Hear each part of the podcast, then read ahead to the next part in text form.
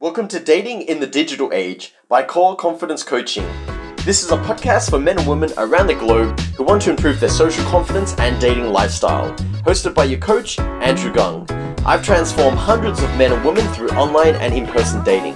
So tune in where we'll deliver you powerful tips and insights into the world of fashion styling, dating to relationships. Let's get you started. Welcome to episode 29 How to Use Tinder, part 2 of this three part series.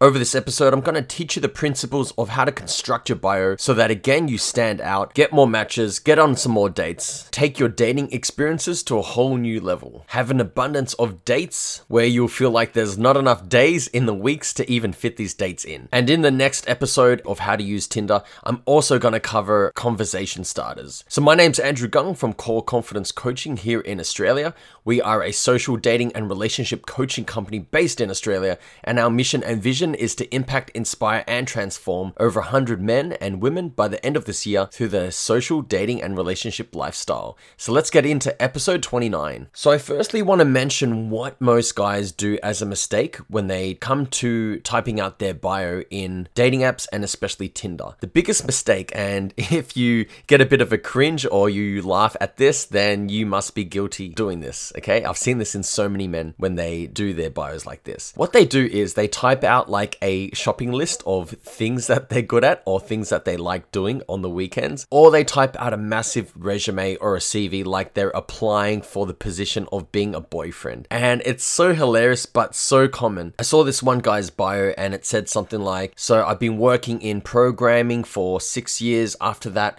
I left that job and I got into IT development, software engineering.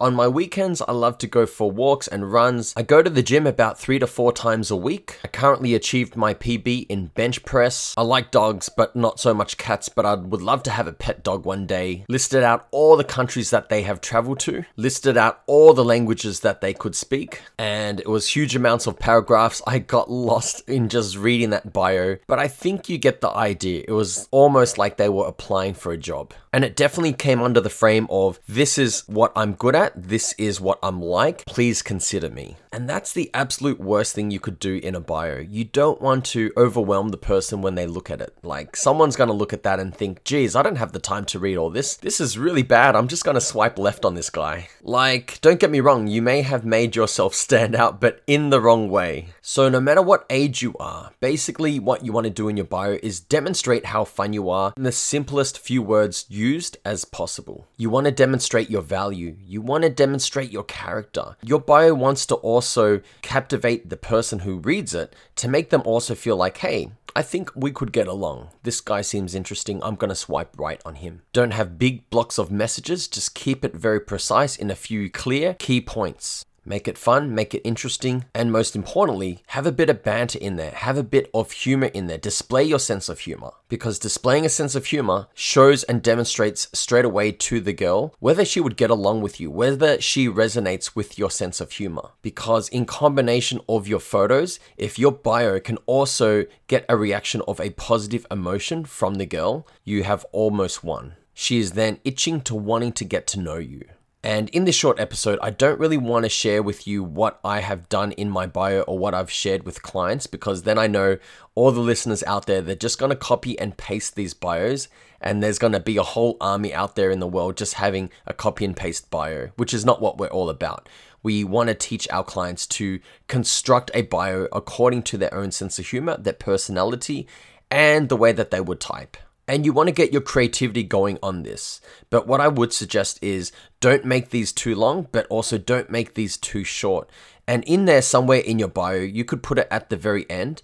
Have a fair bit of qualification in there, and I can share with you something that you could do. So, when you're sometimes looking on females' bios in Tinder, they sometimes have if you're not above 5 foot 10 or 5 foot 11, swipe left which sounds quite harsh, but at the end of the day, that's what they're looking for. They're looking for someone tall. So, what would you do? You would say something along the lines of if you don't meet XYZ requirements, swipe left. So you're putting a qualification out there, but what I would do is not put something harsh like the if you're not above five foot, then swipe left.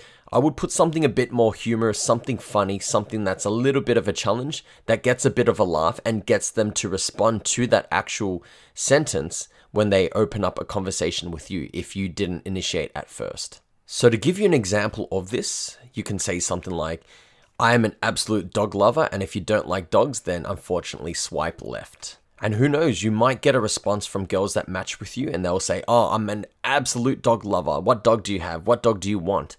And then they initiated with you on that. And so I really hope you gained a lot of insight and value from episode 29 on how to use Tinder, part two.